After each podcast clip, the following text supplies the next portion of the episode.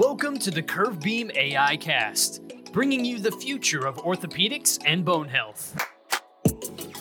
Hi, I'm Dr. Lew Schon, orthopedic surgeon, director of orthopedic innovation for Mercy Medical Center, professor of orthopedic surgery at Hopkins, Johns Hopkins University, and NYU University. I'm here today in Las Vegas at the AAOS meeting to uh, talk to you about weight bearing CAT scan. What's that? Weight bearing CAT scan is a great new technology that is uh, changing the way we're going to do diagnostics and therapeutics in orthopedics. And today I'm privileged to be invited to host a podcast on Curvebeam AI Connect with the innovators behind this technology. And so it gives me great privilege to introduce you to Cesar de Cesar de Netto, assistant professor of orthopedics at University of Iowa, and soon to be associate professor of orthopedics at Duke University. He's one of the innovators behind the use of this technology in the lower extremity. And uh, we're very privileged to have him here today. And I'd like to ask you at first uh, a question How did this all happen? Where did this start? I don't know. No, I actually know. So that's it's, it's a funny story. Um, so uh, I, I, used to have a mentor. That's my my main mentor in the United States, my first and main mentor. And uh, I came to do research in the United States about um, 2014, early 2014. And then I brought up a study with me. Uh, that was a lab study, kind of translational research study. But I wanted to do more. So I, I, I got to him and said, uh, what, what else can I do? And then he told me, well, that's great that you're asking that because we have a lot going on. So you go to my office. Your, your mentor was some guy. Do I know him? Well, I'm not sure. Okay. No, not sure. Maybe. I probably don't know him. Maybe. And uh, so then I get to this office, very well organized office, but uh, uh, there, there was like a whiteboard there. Uh, he said, All my studies that are going on are in that whiteboard. So you go there, you look at it, and you pick anything that you want to take the lead, and it's yours. And I felt, Oh, that's great. He's very, you know, accommodative and, uh, and opening doors, right? So I went there, very exciting. And then, like, the whiteboard was a mess. It was the only mess inside the office, but there was tons of words there, like Achilles, um, flat foot, and then in, in between those the, the, the, the, the, the words I found, weight bearing CT. Yeah, and then I said, "What? What is? What is that?" I didn't know that it was a possibility to have a weight bearing cell CT with weight.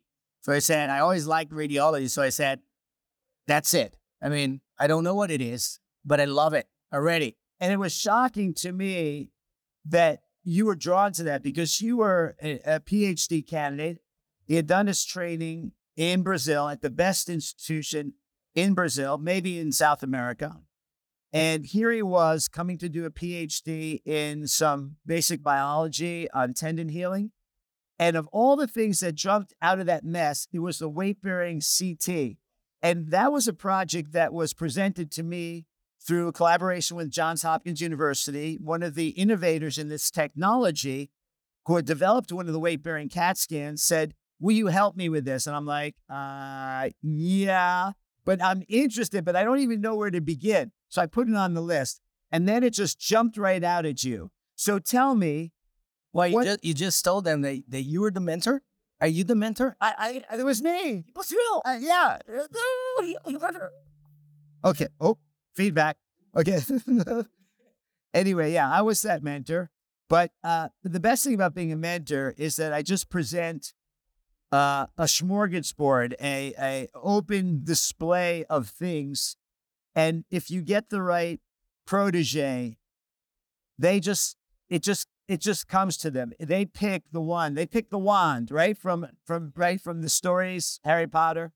So um anyway, so this is brilliant guy. He comes in, he sees the bearing CT. What is that going to tell me uh, about this project? Suddenly, I'm more interested in the project because he picked the project. Why did you pick the project, and what does it mean for our current practice in the future? Yeah, well, long long question. Uh, So, uh, I mean, the reason I think was really meant to be, I really think it was, uh, and I, I think it was blessed uh, to to pick that one specifically, and I think it was important for us to start uh, moving with the technology forward. Uh, so we when, when we looked at it, we started, we said, uh, how are you going to use it? And then we decided that flat foot was the way to start, right? Because as we know, flat foot, if you put weight, the deformity should get worse. However, um, we knew that for x-ray, but we didn't really know if we put weight, it would change the measurements or change the alignment for flat foot. So we started to, we decided to go step by step. So we decided to go uh, prove the obvious first. And I think it should be the, the, that should be the way for any new technology. So our first study was very simple. Uh, it was getting a cohort, a prospective cohort of flat foot patients uh, that we brought to the weight bearing CT and we did measurements uh, with and without the weight and we demonstrated that yes, when you put the weight, uh, the deformity gets worse. And that was the the big start uh, for uh, uh, com- combined to prior data that was already in the literature with simulated weight bearing, including uh, some aspects of what is called peritalar subluxation. That was a, a revolution in terms of really pushing forward. If we if we compare the concepts or um, the treatment of how we're looking to the treatment and classification and uh, assessment of flat foot deformity currently and back in 2014 is already completely different. It's it's literally bearing allowed with several publications from different authors, including ourselves. Um, it allowed to really change the the assessment and the treatment of a, a very prevalent foot and ankle disorder. Now, a lot of people say uh, this is new. It's a great toy. You know, it's research. How is this going to affect my practice? How is it going to help me and my patients? And uh, they're they're you know a little bit puzzled because they've seen this happen before, and sometimes it's a it's a, a puff of smoke. But like with MRI, we suddenly learned that there was value, but sometimes there wasn't as much value, but certainly there was value. But in weight bearing CT, people are still questioning it. So where what what is what is what is unique about weight bearing CT versus like the MRI introduction that should make people more interested in this technology and thinking about how it will be good for them, for their patients and, and their practices? Yeah, well, I think there's a there's a good thing that we call it bearing CT, and there's a bad thing that we call it bearing CT. Because of course, particularly for foot and ankle surgeons, uh, but out but for all lower extremity, particularly, the weight is mandatory, right? That's a question for any resident in the boards, OIT, whatever it is. If you present an X-ray that has no weight, the first thing that the resident needs to say is, "Give me weight bearing X-rays," right?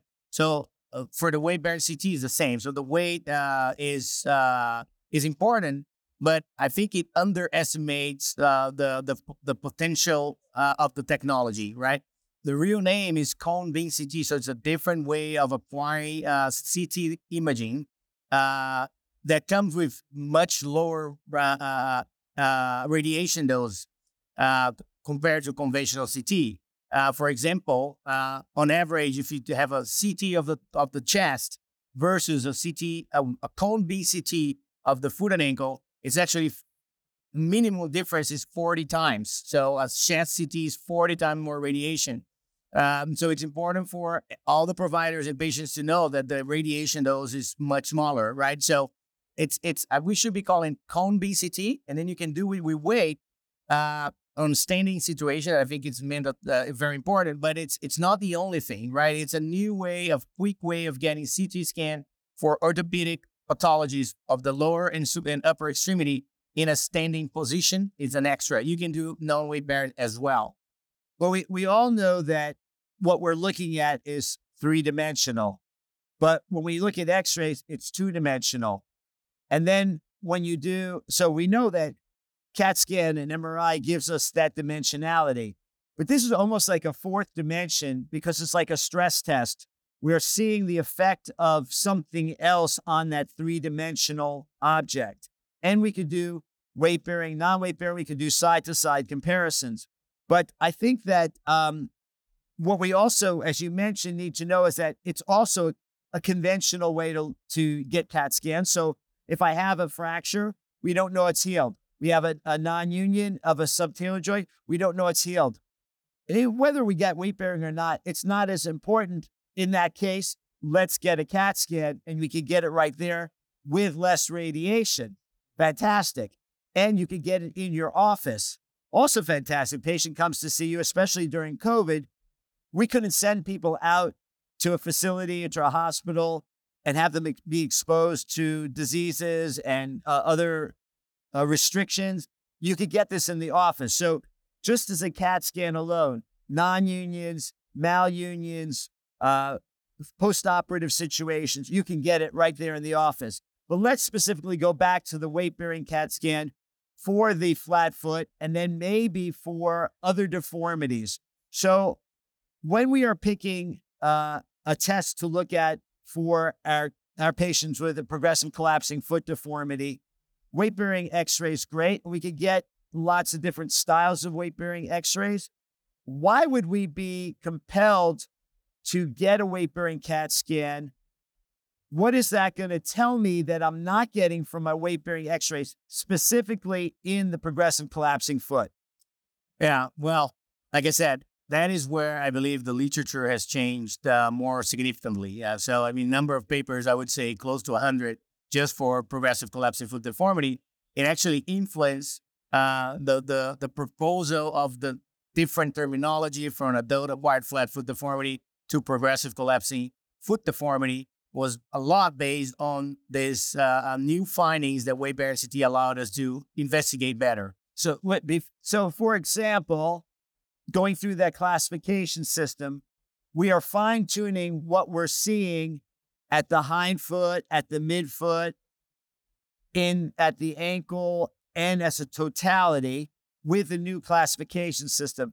And the weight bearing CAT scan gives us insight that you can't get with x-rays specifically go through the go through the the things that we're looking at a b c d. Yeah. Yeah i think i think there were some parts of the deformity that we could see well in the x-ray. We can see better in a weight bearing ct but you can see collapse of the longitudinal arch right yeah you can see hindfoot valgus that would be the a all right so you can see clinically you can see it with the x-ray and if you do a hindfoot alignment view in the x-ray, you can also see that.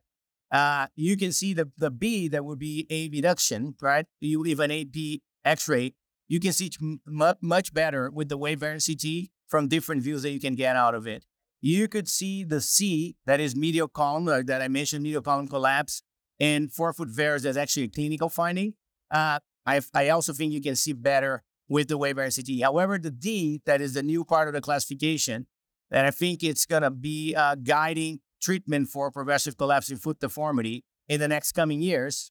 And, and D is peritalar subluxation. So this is a, a, a, a an old thing that Bruce Sangeorzan introduced very early on, maybe 25 years ago. Right. So he introduced it, and people were like, what's he talking about? But now with the weight bearing CAT scan, he didn't have a weight bearing CAT scan. We could we had a simulated, but now we can see it. And and tell me what we're looking at, what we specifically can see that you can't maybe see on the X-ray. Yeah. So peritalar subluxation means that the uh, the the the foot is literally literally subluxing or dislocating under the talus, right? Uh, so when you the, the weight bearing CT with the particularly the coronal plane, I always say in my lectures, if there's one, if you want to be very simple, very, very simple in what weight bearing CT brought to foot and ankle surgery is the coronal plane, right? Because you can't really see that well in x-rays. And, and, and what you're looking for is signs of subluxation of the uh, calcaneus under the talus, right? So that's one of the signs of peritalar subluxation. So presence of uh, a subtalar joint subluxation that you can look either in the medial facet of the subtalar joint or the posterior facet of the subtalar joint as well as as it rotates, as it subluxes, uh, you start having impingement. So sinus tarsi impingement on uh, between the lateral process of the talus and the Gissane angle of the calcaneus. Plus, the more severe one is subfibular impingement, that is the calcaneus hitting the fibula. Those, in my opinion, subtalar joint subluxation, sinus beam, and subfibular impingement, will guide treatment for PCFD in the next coming years. And if you are listening to this podcast, if you could imagine trying to see the middle facet of the posterior uh, aspect of the hind foot, the middle facet shifted. So, how do you see that on X ray? You can't see that. If you can maybe try to get an axial view, it's really hard to see. But what we see on the weight bearing CAT scan, it blows your mind. You can see the whole calcaneus at the middle facet shifting laterally, leaving the talus hanging out there with nothing under it, or half the calcaneus shifted laterally. It's that is very significant. Of course, it's not just interesting, it has relevance in treatment. And and we're we're helping to define that now, but certainly once you see it, then you can start to put it into your perspective of assessing that patient and you can't see it well with any other technology. So let's let's talk about that a bit. So let's say we do see this this uh, the peritalar subluxation. Some people are saying because of that you need to fuse the joint. Is that always true? Is it not true? Do you do other things to save it? Let's touch on it briefly just to show the power of this new visualization in terms of treatment. Yeah. Well, I think we're learning more about it, right? Because before we're not even getting bearing CTs preoperatively. Uh, to do it postoperatively also uh, comes with uh, with with some pressure for insurance and and and uh, personnel and uh, logistics, right? Uh, I use for my all my patients preoperative and postoperative three, six, 12 months, and then yearly after that. Uh, but we're learning. There's we're doing more and more postoperative weight bearing CTs. Um, we just I just this morning presented one of the studies where uh, an, an award winning study happens to be uh, and uh, very humble and uh, and and uh, happy with the opportunity.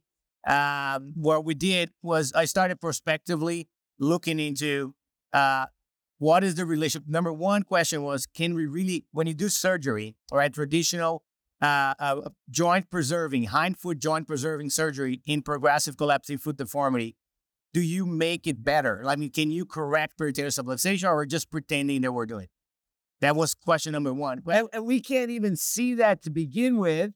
And now you're going to see it after your intervention and and and and be able to see the effects and and not just short term but also long term does this actually save the joint, which can save a patient tremendous function. Yeah. So this is this is mind blowing, mind blowing. Yeah. And then the second was like, uh, if our patient reported outcomes are improving, is the improvement correlated with the improvements, the potential improvements in the subtalar or the the the peritalar subluxation? Yes or no?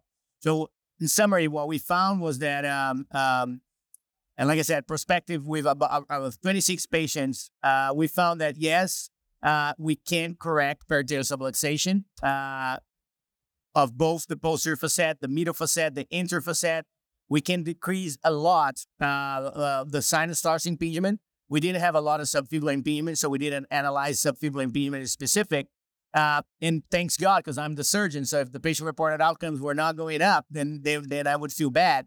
So the patient reported outcomes did go up, and there was a direct correlation between uh, uh, patient reported outcomes and overall three dimensional correction. What is that? Can you bring your foot under your ankle, right?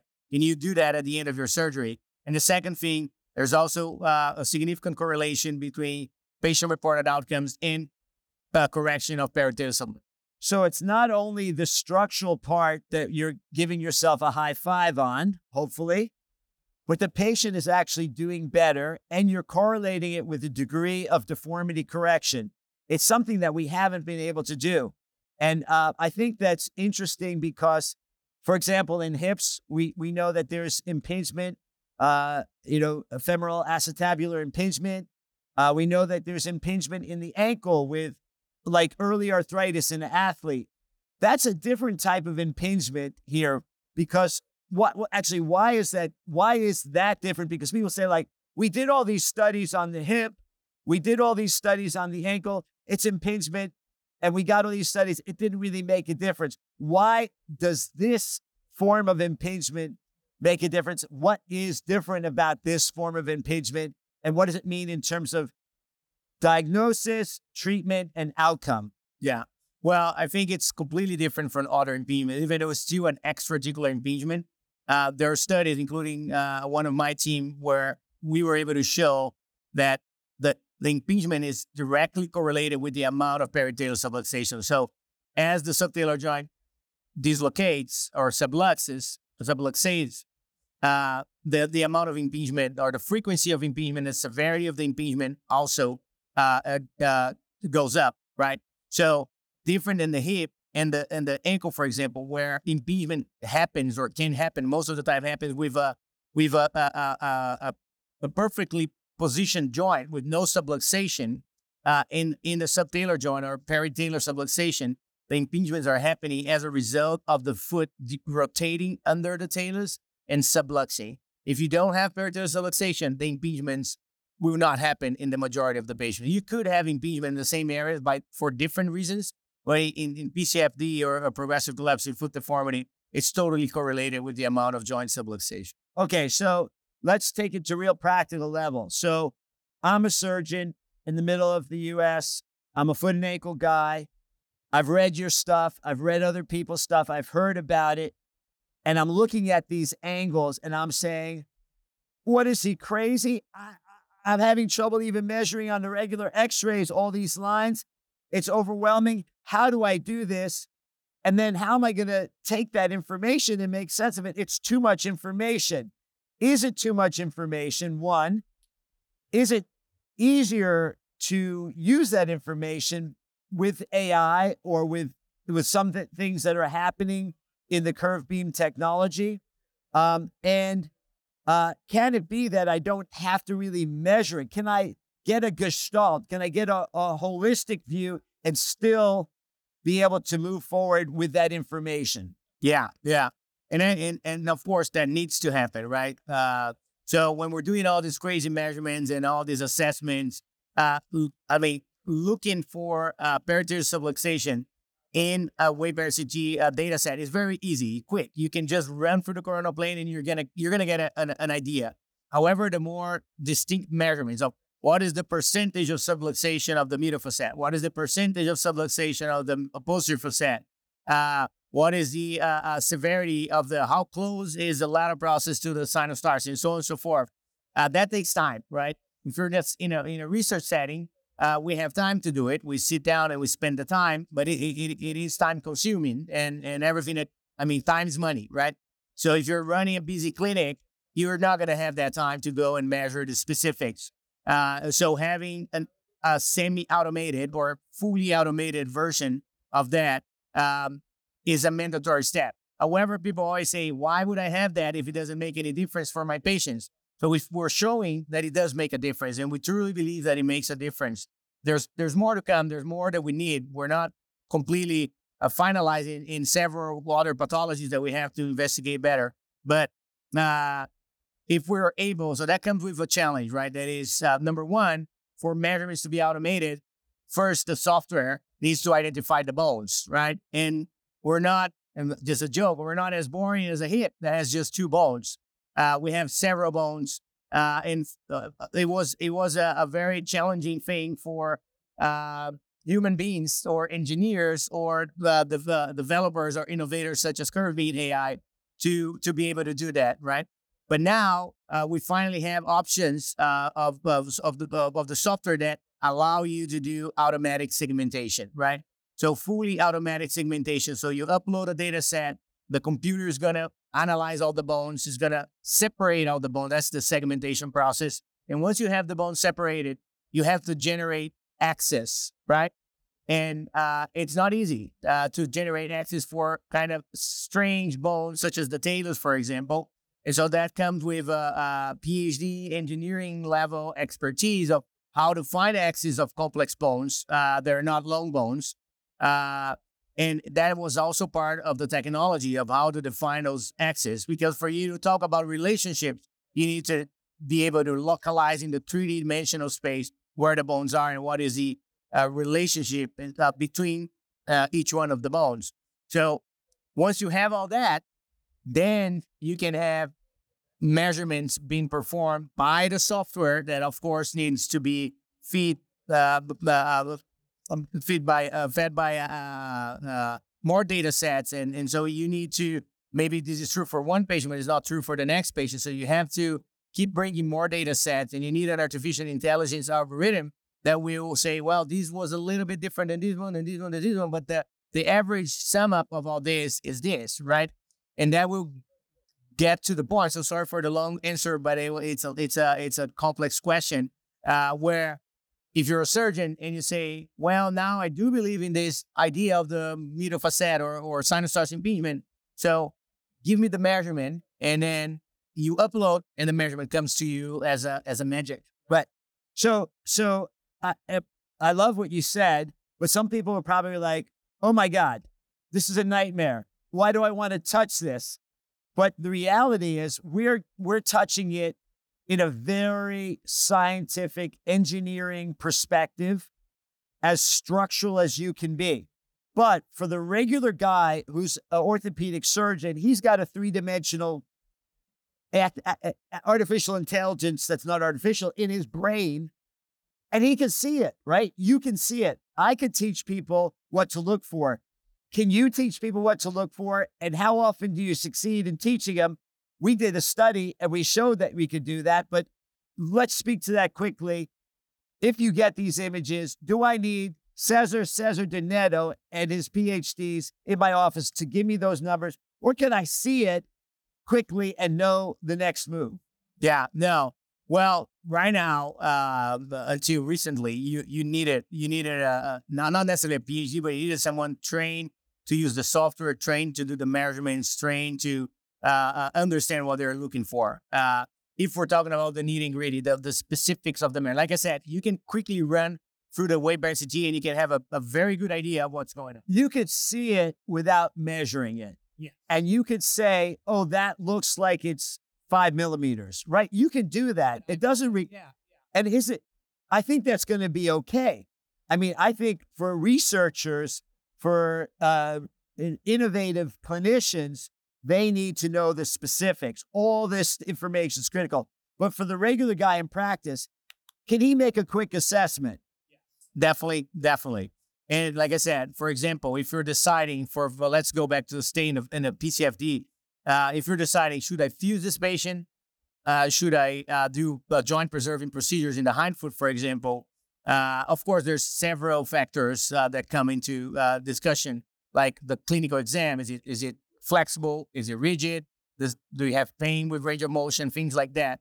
But if you run through the coronal plane, for example, and you see the subtalar joint has no arthritis, there's no arthritic findings in the subtalar joint, uh, posterior facet, medial facet, interfacet. You do see impingements that you know you can correct when you correct the the the, the deformity. Uh, running through the, the images, you see subtalar joint subluxation, you see impingement, but you don't see arthritis, you should you should invest in that joint. That's my biased opinion. You should invest in that joint because it, it, you mean you should work hard to salvage it. Right, right. Invest time and energy. It's worthwhile for the patient. Right. Yeah, depending on other factors such as such as, such as age, level of activity, uh, uh, flexibility, and things like that. But yes, you can eyeball it pretty quickly and, and get a good idea of what you should do. And I think that's important. So there's different levels of users of this information. And you could be a brilliant clinician and not be interested in research. But obviously, as a brilliant clinician, your decisions are informed by research that is scientifically based. But then when you come to use it, you don't have to be in the nitty gritty. You could get a, a gestalt, a bigger picture, and take action based on the wisdom of the researchers. And I think you could see it without the measurements, but we want the measurements because we want to be very specific. So now, I'm a, a let's say you're a clin- clinician, you get that information. Now you look up the recipe, you know what to do, and then you know whether you did a good job. You could get the post-op CAT scan. You could see the hu- the fusion. You could see the alignment. You could correlate that with patient doing well. Oh, they're not doing so well, but they're still healing. It's okay. But a patient, the patient is part of this experience too. that's a certain that the the clinician enjoys this, but I have found that my patients love to see these images. Tell me, tell me about that. Yeah. Well, I think I, I I don't know how to translate it to English. You might help me with that. But one image is like, do you have that? Like an image speaks for itself, right? Uh, a picture's worth a thousand words. Uh, here we go. Here we go. That's it. That's it. That's what I was trying to say. It's brilliant. Yeah. Anyway, in Portuguese we say we say uh, uma uma figura é suficiente para entendimento. Right, which is what I've said, but but not. But I said it different. Well, they translated you automatically. Yeah, my AI. Yeah, the software actually. But so the patients see this, and you say to them, "Look, it looks like you're still healing. Uh, it looks like the alignment's good. We need a little more time for the healing. We're not expecting you to be out of pain yet. You need to give it more time." And the patient, uh, the patient appreciates that, and you can show them before and after. One of the best things is your beautiful animations, even to demonstrate to them the pre-op, post-op vision of the surgery. It's mind blowing, right? Yeah, yeah, yeah. I think one one uh, interesting thing to mention is kind of going back a little bit more to the basic, but with with the with the flat foot or PCFD, uh, that it's a good example of what you're saying is uh, it happened with uh, happened with all of us uh, at least once uh, where you come to see a patient uh, they're there because they have a, a painful flat foot right and uh, before we were using this new terminology you would do like a 45 minutes one hour consultation you would look at the patient standing sitting walking and so on and so forth and you would do all that assessment, like bring the foot here, bring the foot there, test musculature, test this, test that. And after 45 minutes, one hour, you you would say, well, what you have is a flat foot. And then the patient would say, yeah, tell me something new. I always had a flat foot. Like I, I didn't stay here for an hour for you to tell me something that I already know right? What is wrong with my foot? I always had a flat foot. It, it, it, never, it was, it never caused me symptoms, and now it's hurting like crazy. I can't do anything, right? Uh, even though we don't have that information completely yet, uh, what probably happened between a flat foot that it could be a normal morphotype of your foot, or, or like your color of your hair, color of your eye. Uh, you can have a flat, the problem not having a flat foot is having a flat foot that is collapsing, is a flat foot that is getting worse, right? And that is potentially uh, can be, like I said, it's not entirely defined yet, but it could be explained by uh, peritalar subluxation that before with the x-ray, we couldn't really see it. So when you show to a patient with a flat foot, instead of saying you have a flat foot after one hour, you say you have progressive collapsing foot deformity and your subtalar joint is sublux. Look at this. And then there's one bone here and the other bone is there. It's, and dentist say, oh, I see it. Now, patients um, are, are now getting more aware of this technology. And some of them are very savvy. They've seen other patients, they've seen other providers, they've talked to other patients, and they realize this is a mess. You know, like, oh, what am I supposed to do? I, I read this thing online. I had a fusion, I had osteotomy, I had a tendon, I had a lengthening, all sorts of things. They read, they're very confused. Do they come to you sometimes and say, I want you to get a weight bearing CAT scan. Please, please help me because I think this will help because it's I'm collapsed and nobody is giving me a clear answer. Do you find that? Yeah. Yeah. Well, it, it happened uh, several times uh, of patients reading and, and following uh, the studies or or or any uh, uh, piece of, of, of news or whatever it is about the bearing CT and connecting, uh, knowing that I, I I use it a lot. It's it's standard of care for my patients. So, uh, of course, there's more, I would say, supported indications than others currently in terms of literature. But if you, for me, I, I, I believe so much in the technology of how it can help me to answer questions to patients and treat them better that if you come to see me, you're going to have a weight bearing CT as a standard of care. I don't even do x-rays anymore for the majority of patients. The, sometimes I do have to do it because the insurance would deny weight bearing CT before they have an image. So I brought the number of conventional radiographs down to only two. So I can get, because I know I'm going to get the weight bearing CT after anyways. So I do for, for all my patients. And like I said, some patients come and say, I know you're looking into this three dimensionally, and I would like you to assess my deformity three dimensionally with a weight bearing. Now you can get conventional images using the weight bearing CAT scan because it is a a three dimensional X-ray acquisition. So you're you're it's not CAT scan, it's different CAT scan technology. So you do get pictures. You get images that look just like your conventional X-rays, correct? Yeah. Be reconstructed radiographs. So I think this is very helpful. Now I'm going to change the sub- subject because you and I can probably talk about this for 20 hours, maybe, and just touch the surface. But like, what what does this mean in terms of going forward for all the things that we've been doing in this topic based off of history, physical exam, X-rays, MRIs? Is this going to change everything? Maybe it's going to support things, maybe it's going to refute things, but is this going to change everything in the literature? Is are all the papers that we have going to need to be redone with weight bearing CAT scan? Yeah, I, well, I'm I'm truly biased with my passion, uh, but and conflicts as well. But yes, uh, in my opinion, yes. I'll give you an example again. So when we started this, as you know, with that innovator, right, uh, the one with the with the uh, uh, with uh, um, the whiteboard. Um, when we presented this in, in meetings, people would like look and say, "What is this guy talking about?" I mean, what is this? Because people didn't even know it existed. Like like I didn't know it existed when I went to the whiteboard, right? Uh, and so we started. Every single presentation was, if he was using bearing CT, was bearing CT assessment of this, weight bearing CT assessment of that, weight bearing CT this, bearing CT that, because it was it was the the real new thing, right? People started saying, "Well, let me see more about this." Now uh, and it was uh, it was exception, right? It was the exception.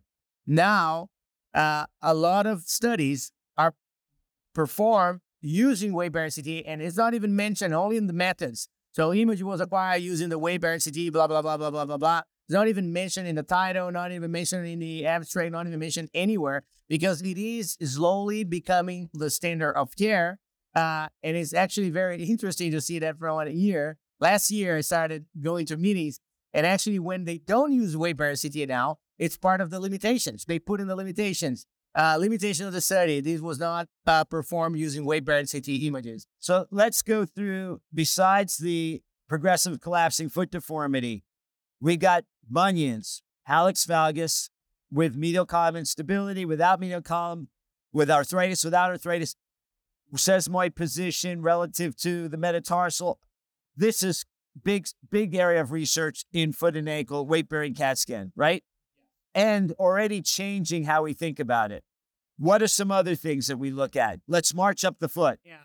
Well, uh, I think for the foot, PCFD uh, is number one in terms of, of talking about research. Uh, I would probably say that syndesmotic injuries is probably number two in terms of uh, number of studies and quality of data. So, so picking up where the fibula is relative to the incisura, is it translated anteriorly, posteriorly, laterally? Is it rotated? I mean, it's three dimensional. You can't see this on the X-rays, and we've we've blown our own minds again looking at the X-rays versus these weight-bearing CAT scans. Comparison: non-weight bearing, weight bearing, contralateral side. Big game changer. Lots of good literature that does affect treatment. What else you got? What else you got? And, and actually, the differences are very small, a tenth of the millimeters for syndesmosis, for example, something that you can't really measure, even if you have the best gauge, the best software to measure an X-ray. A tenth of millimeters is it's it's too it's too much on a regular CAT scan, a regular X-ray, X-ray, right? an regular X-ray. And and the weight bearing CT allows you to have that procedure. And, and why not just get a regular CAT scan there? Well, because the the, the weight uh, is important, right? It's, uh, it's a stress test. It's a stress test, right? Yeah. And you can actually do more stress, right? You can ask patients to rotate the body internally and, and by consequence, rotating the, the foot externally and the and the ankle externally. You can actually do, if you want, manual uh, stress as well. Uh, so it allows you to do more stress rather than just the weight. Uh, but going going in the list, and number three is probably now hallux valgus, right? Uh, uh, hallux valgus is, uh, we, we think we get it covered, but we don't. It's actually, it's been a revolution like PCFD was. I think weight bearing CT will revolutionize the treatment of hallux valgus as well. Uh, because we're there, and so hallux rigidus as part of it. It's a, just a difference uh, in the pathology, but with a very frequent similarities with hallux valgus. So for the foot and ankle, I would say those those four uh, or uh, uh, are the biggest ones. What about the cavo varus foot? Kind of the corollary to the progressive collapsing foot. Let's talk about that as well. Well, cavo varus is is coming. Uh, there's probably around five publications in the literature, um, and I don't think we're as deep in terms of uh, of our understanding. However, it's if there's something more uh, complex than PCFD, cavo varus will be it, right? So it's so complex that I I don't even think that we really again understand what's going on. So that that is a very exciting area for research and and for uh, improving treatment. So, like for the cavo varus foot, everybody knows first thing they're going to think about is the Coleman block test. So let's talk about that on the weight bearing CAT scan. Yeah. Yeah, we actually have a study going on with uh, with the Coleman block test, and that is uh, actually the, the the the primary investigator is Ale- Alexandre Leme Godoy Santos uh, from the University of São Paulo, Brazil, where I, I did my medical training. Uh, and so he, they have been using the Coleman block test. So they bring the cavo varus patients uh, into the weight bearing CT.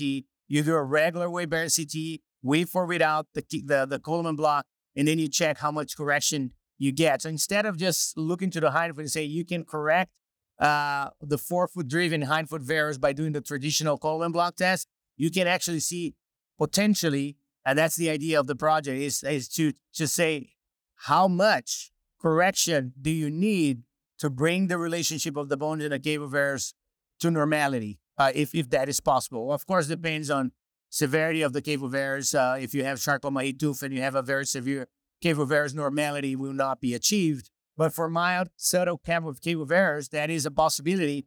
And I think studies like this uh, will provide enough information for us to go into surgery having an idea of uh, how much correction you're aiming to get. And before we get into things like coming up with jigs that then tell us exactly how to make this cut. So I have uh, a, a dropped first metatarsal, and the weight bearing CAT scan may say, oh, you may need five millimeters. Well, that could be translated into a jig that you could then print that allows you to put it on the bone, patient specific uh, instrumentation that then allows you to get a very accurate cut of the bone to correct it in the manner that you had seen it on the CAT scan. We're not going to talk about that. I just wanted to throw it out there. Let's go to other indications. How about uh, ankle arthritis? So, advanced ankle arthritis, bone on bone, we have deformity. So that's interesting. But what about the case where we have a little deformity? What would that where would we see weight bearing CAT scan in the future there? Tell us about intra-articular mapping. Yeah. well, uh, yeah, another area. So uh, we, we it's crazy. I mean, there's so much. I mean, we could, we could be here for two two weeks. the, the cool part is that uh, bearing CT or cone beam CT, that is the real name of the technology. It's an it, enabling technology, right? So it enables you to do more stuff. And you have the image, you need a good software for analyzing bone alignment. You need a, you need a software that uh, that uh, uh, speaks to the images, that it can correlate to the images and give you distance measures, uh, that will give you area measurement, that will give you volumetric measurements. So it was talking specifically about the joint space. So medially, it's bone on bone, right? We say that. Laterally, it's open. Okay, does that mean can I do an osteotomy or do I have to do a replacement or a fusion? So Cesar was talking about mapping that space. So we could say that it's that there's 10% volume reduction or that the whole medial co- medial aspect of one third of the joint is gone. The middle part is 50% gone. The lateral part is exactly fine. So what is that? So that's, yeah. that's what we're talking about being.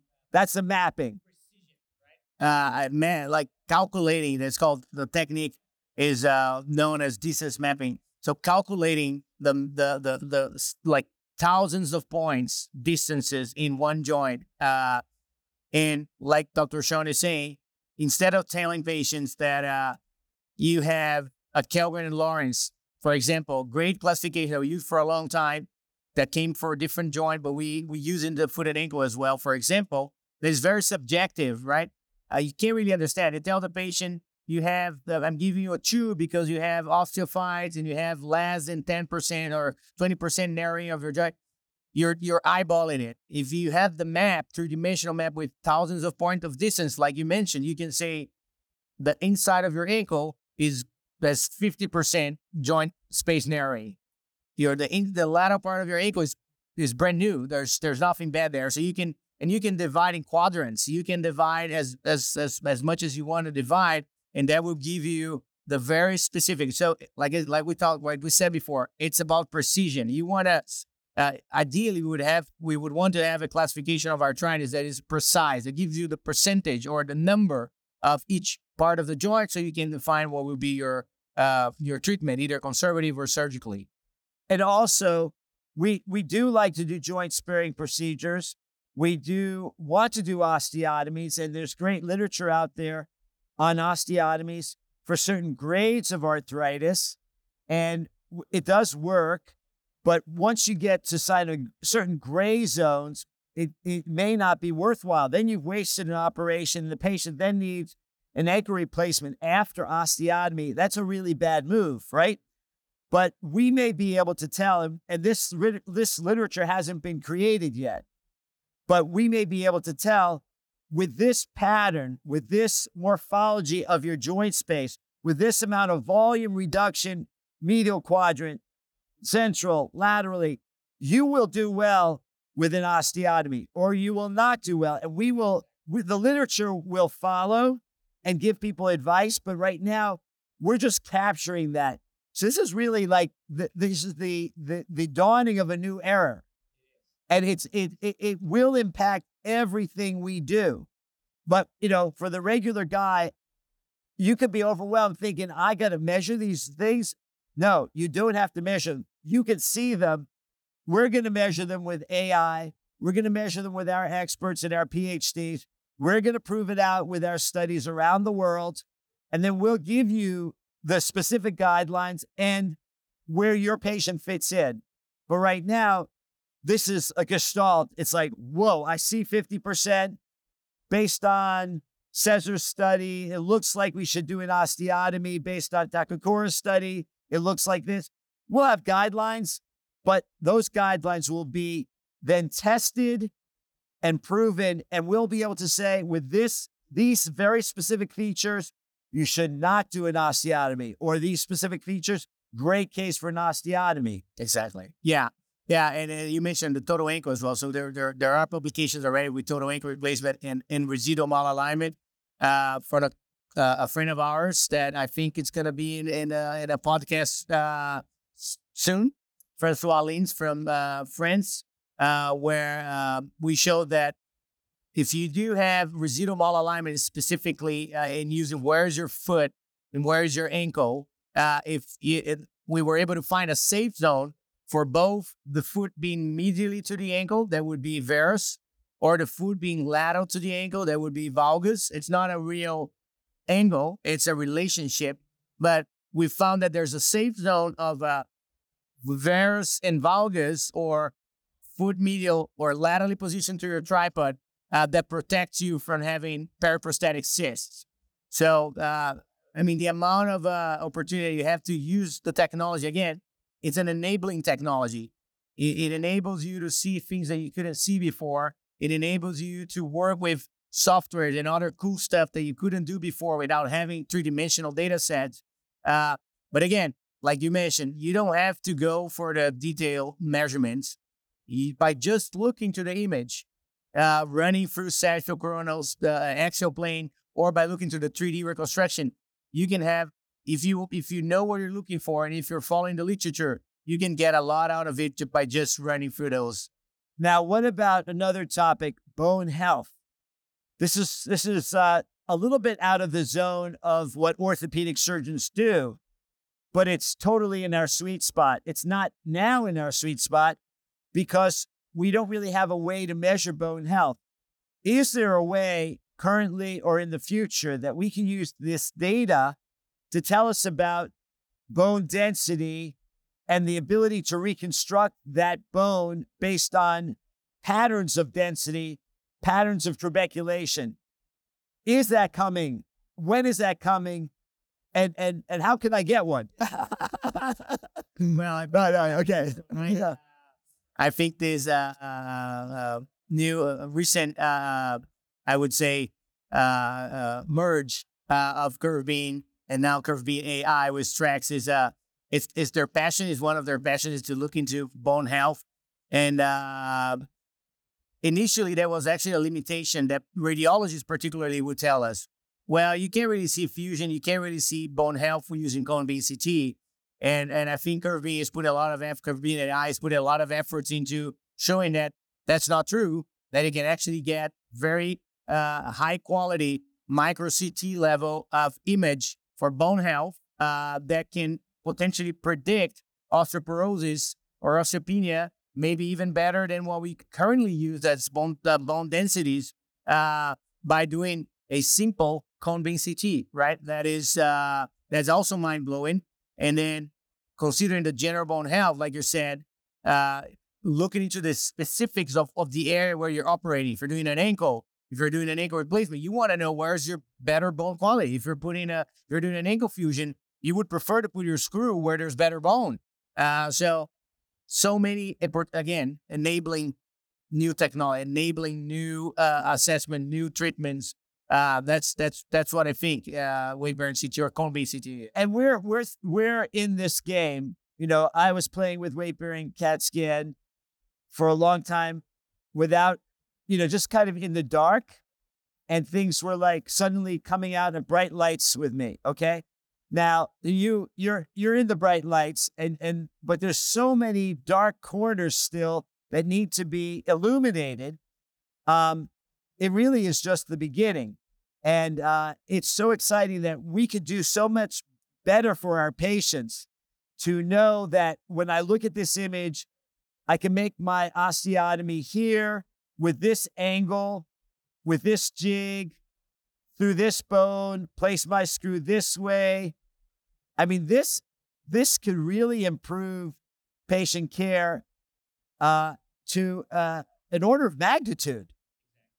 Of course, we have to prove it out and have to prove that it makes a difference. But it, it's intuitive that it does make a difference. Right? Of course, we we don't want to go into the financial aspects of of of medicine, right? Of the financial costs that specific jigs and things like that would cost to healthcare, and we have to think about it. Uh, but if you were given the opportunity as a patient and say, I, I can do this surgery financially, no restrictions. Let's thinking that uh, like dream world, right?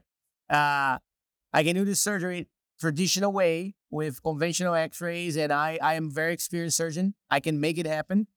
Uh, I'm not talking about myself, but I'm just pretending being someone else. Uh, or uh, I can use all this enabling technology, get a weight bearing CT, get all these uh, very fancy measurements and, and get uh, uh, custom specific guides for doing the osteotomy and specific guides to deformity correction and specific potentially guys to where to put my screws and, and all that. Uh, if you give this possibility to a patient, I, I, I think every single patient will choose option number one, number two, sorry, if financially uh, there's no restrictions for that. Uh, of course, if we can show that it, it truly make difference in outcomes, that is our, our duty. I mean, it's our mission and, and I think where we have to go uh, then I do think we're going to get there for the majority of the things. But there's some stuff that we might find that it doesn't make a difference, and then we don't have to do. Uh, but if you give those options to patients, I think they would go with the the more information you have, the better clarity, the better judgment, the better treatment you're going to be able to at least aim to provide to the patient. I think they would go. They would all go for that. Right. And and and if we look at cost, of course, you're getting a CAT scan. There's a cost to CAT scan. You're getting X-rays. The cost to X-ray. Okay, it's it's it's not far off. I mean, we're we're we're not really adding a lot to the package, right? Well, it depends on If you're going to get a CAT scan, if you're going to get images, we're not too far off. we're not. Okay. But let's say you weren't going to get it. So that's where the big difference is. What, how do we justify it in theory? Well, in theory, when I think about failed surgery, I mean, a failed surgery, going back to the OR, doing more reconstructions, revision fusions, revision osteotomies, tremendous cost, not just because of hospitalization and my time, but also to the patient and their time, to their life, to their function. They're no longer providing for their family or their friends or their community. They're out of commission. Three months. What's the cost of that? Yeah. Right? Yeah. It's that, that you, you can't estimate the cost. And then the cost to society for that that patient being out of commission is is is pretty impressive. So so even though we we have to prove this out, in theory, if we could take one patient and and and give him a better surgery that avoids a revision, we could save thirty thousand dollars. And you add to that their income for those three months, it may be another 30,000. It may even be more. It depends on what they do. But I think, you know, this is what we have to prove. It's what the next generation will be encountering that they have to prove. But all this is now open with CurveBeam AI, with with a company that is dedicated to making things better for patients, making things more clear for doctors, giving us better tools for diagnosis, for therapeutics, to predict outcomes. This is what the future will be. And this company is going to take us there. And we're very thankful to have the partnership. We're very thankful to have young, energetic, brilliant people like Cesar Cesar de Netto out there hitting these home runs.